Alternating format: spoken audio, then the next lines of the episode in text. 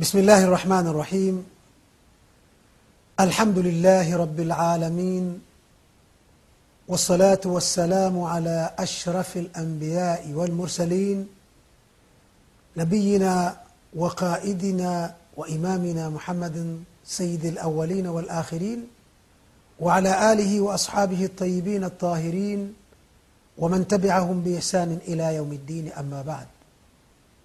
Ndugu watazamaji wetu wa afrika tv assalamu alaikum warahmatullahi wabarakatu tunawakaribisha tena katika mwendelezo wa darasa yetu za tafsir au sharhi ya kitabu umdat lahkam min kalami khairi lanam katika darasa iliyopita tulikomea katika hadithi ya mtume sal llahu alehi wasallam kama ilivyopokewa na abu huraira radiallahu anhu mtume sala lla salam amesema la yaqbalu llahu salata ahadikum idha ahdatha hata yatawadhaa tukawa tunafafanua baadhi ya maneno kabla kuingia tafsiri ya neno kwa neno na kabla kupata mafunzo yanayotokanayo na hadithi hii. Tulifafanua neno abu huraira nini maana yake? Tulifafanua neno idha ahdatha nini maana yake? Neno hilo limetupelekea kujua nini maana ya hadath. Hadath tumesema ni kitu cha kimaana. Yaani si kitu kinachoweza kukamatika au kushikika. Mtu aliyekuwa na udhu yeye pangine mkewe pia ana udhu.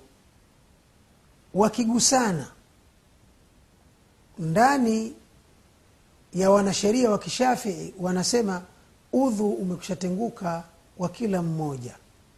Na tendo la kutengukwa udhu maana yake ni kupatwa na hadath. Hasa unajiuliza huyu muume alikuwa na udhu? Pia huyu mke alikuwa na udhu. Sasa kugusana kwao kumefanya kila mmoja awe tayari anayo hadath. Hadathi kumbe ni kitu gani? Imamu albasami anasema katika kuelezea hadath ni kitu gani. Lakini pia inaonyesha haya maelezo yake hayapishani na yaliyosemwa na wanavyoni wengine. Wanasema hadathu wasfun hukmiyun muqadarun qiyamuhu biladai yamnau wujuduhu min sihati libada almashruti laha ltahara maana yake ni hivi. Hadath wasfun hukmiyun. Ni wasfu ni wasifu wa hukmu. Si kitu cha kukamatika au cha kushikika. Ni wasifu tu. Mtu anakuwa katika hali fulani. Tunasema wewe una hadath.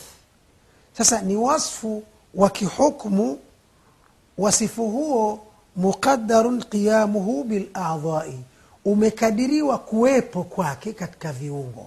Aliyetawadha hata ikimtoka hewa mwilini basi tunasema ana hadath.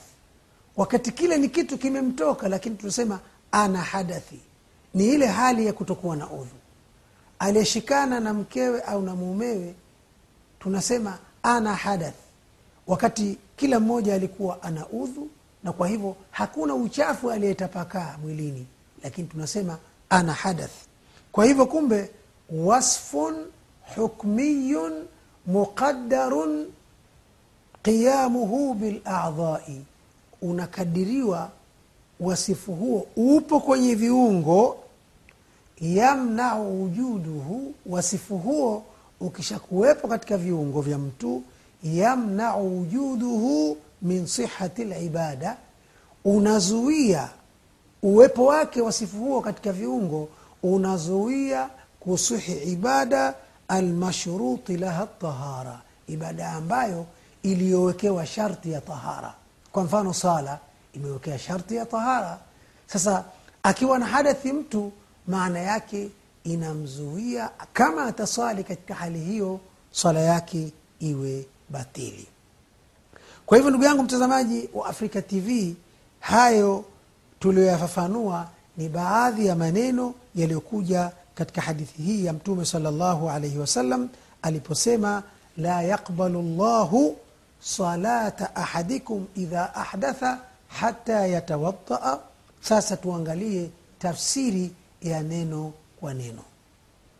Alhadithu thani hadithi ya pili kati ya hadithi mia nne na thalathini za kitabu umdatu lahkam imepokewa an abi huraira kutoka kwa abu huraira radiallahu anhu allah amuye radhi qal amesema abu huraira amesema hivi qala rasulullahi sal llahu alaihi wasalama mtume sal llahu alehi wasalama amesema la yaqbalu llahu allah subhanahu wa taala hakubali hapokei. Na hivyo ibada hiyo inayokataliwa inakuwa si sahihi. La yaqbalu llahu salata ahadikum. Allah subhanahu wa taala haikubali swala ya mmoja wenu swala ya mmoja wenu idha ahdatha anapopatwa na hadath hata yatawadhaa mpaka kwanza atawadhe la yaqbalu llahu allah subhanahu wa haikubali salata ahadikum swala ya mmoja wenu idha ahdatha anapopatwa na hadath hata yatawadhaa mpaka kwanza atawadhe hapa kama tulivyokwishaona maelezo yako wazi. Endapo mtu atasali akiwa ana hadath ametengukwa na udhu basi ajue wazi kwamba allah subhanahu wa taala swala yake hiyo haikubali. Na hapa amesema salata ahadikum swala ya mmoja wenu yoyote yule. Bila ya kujali mmoja wenu huyo mwanamke mwanamume walii khalifa maswala ya kisheria hayambagui mtu wala hakuna darja mtu anafikia. Miiko hii kwake inasameheka bali swala ya yeyote kati yenu allah subhanahu wa taala haikubali. Idha ahdatha itapokuwa amepatwa na hadath. Kupatwa na hadath ni ile hali ya kutengukwa na udhu. Ni kuwa katika hali ambayo sheria inasema huyu ni muhdith. Sasa akishapatwa na hadath ndio maana yake kama udhu tayari umeshatoweka. Mwiko huu wa kutokubaliwa ibada yake una upeo una ukomo wake. Bwana mtume sala llah salam anasema hata yatawadhaa mpaka kwanza atawadhe.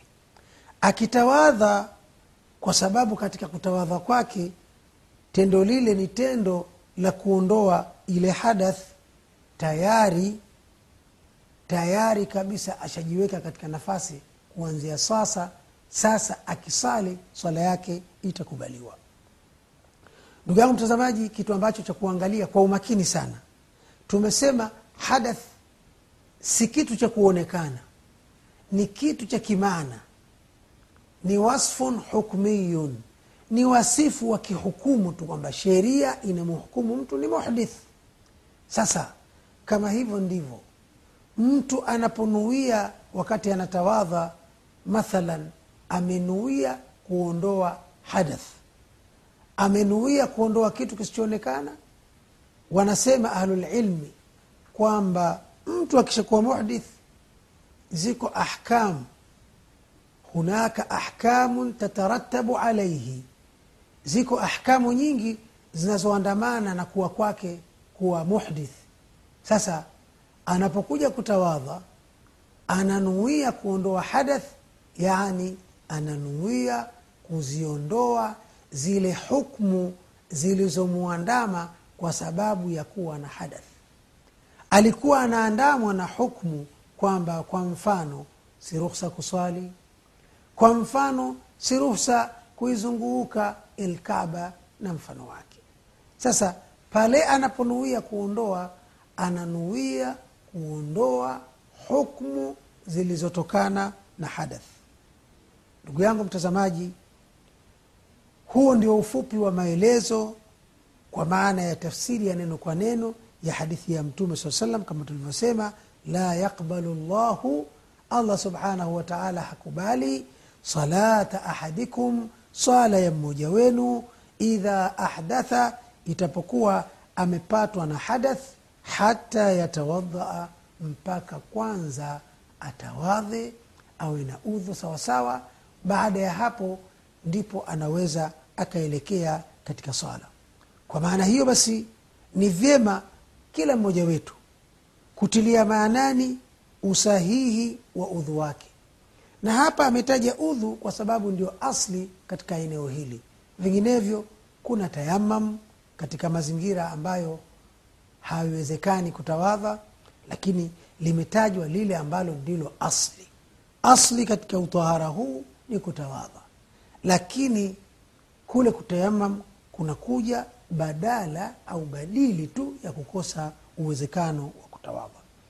Sasa huu udhu usichukuliwe kama ni kitu kidogo kwa sababu mpaka leo tunaona mihadhara mbalimbali inafanywa mikubwa mikubwa lakini ukitaka watu wakukimbie basi wewe anzisha darasa au muhadhara uambie leo kutakuwa na muhadhara unahusu juu ya udhu.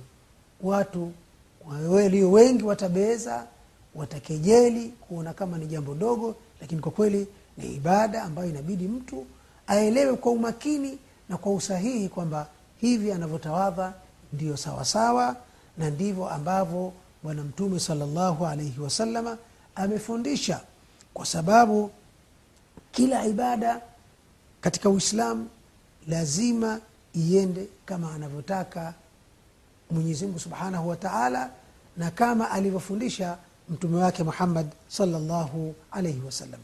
Kwa hivyo tunahusia waislamu katika ngazi mbalimbali kuanzia familia imam na maamuma wake wawe na dasturi ya kufundisha yale mambo ya msingi sana bali ikiwezekana kuwe na uradi wa mara kwa mara watu kukumbushwa juu ya tahara zao namna gani wataenda kujisaidia namna gani wanaweza kujisafisha baada ya kujisaidia namna gani wanaweza kutia udhu kwani tunaona hata katika kutawadha misikitini wamo watu ambao wanafanya makosa makubwa na makosa hayo yanapelekea kwenye macho ya sheria waonekane kuwa hawajatawadha lakini bahati mbaya anakurupuka mtu kutoka sehemu ya kutawadha anakwenda kujichomeka katika safu ya sala anaswali mpaka mwisho akiamini kabisa kwamba ametawadha kumbe maskini kwa vile vigezo vya dini utaona wazi kwamba udhu wake haukuwa sawasawa. Kwa hivyo ndugu mtazamaji tutaendelea kufafanua eneo hili ambalo ni muhimu sana kwa sababu linahusu ibada tukufu ya sala naye ni utangulizi wake ni udhu na kwamba mwenyezimngu hakubali hilo mpaka mtu atawadhi. Lakini kwanza twende katika mapumziko mafupi